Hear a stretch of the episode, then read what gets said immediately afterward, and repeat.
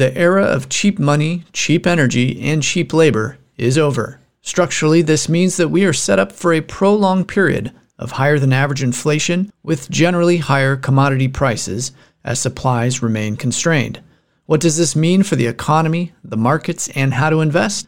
That's what we're going to discuss today with Aaran Param at Variant Perception. President Biden just spoke at his 2023 State of the Union speech and obviously touted the 50 year low in unemployment, which uh, is at, what is it, 3.4%, if I have that figure right. I think it's 3.4% now that we've gotten down to. And even Janet Yellen at the Treasury, who was the ex Fed chair, right, saying that, uh, yeah, there's, there's basically no way we're in a recession when you look at an unemployment rate that low. And and then again, we got last Friday a blowout jobs report, you know, well above all economists' expectations. A lot of headlines and others pointing to that as a sign that there's no way we're even close to a recession. Yeah, this is really important because I think this is where we need to differentiate between leading, coincident, and lagging data, right?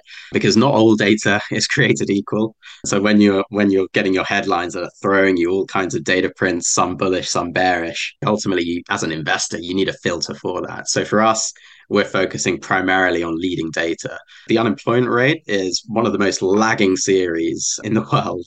So it's always at its lowest just before a recession hits.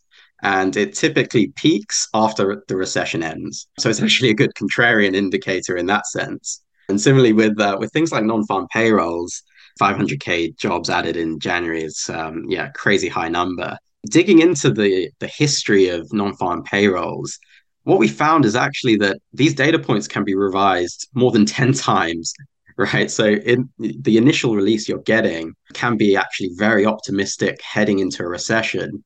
And then after a year or so the bls can look back at those nfp numbers and they essentially revise it down. That's what we saw in 2007. We've seen that in prior recessions as well.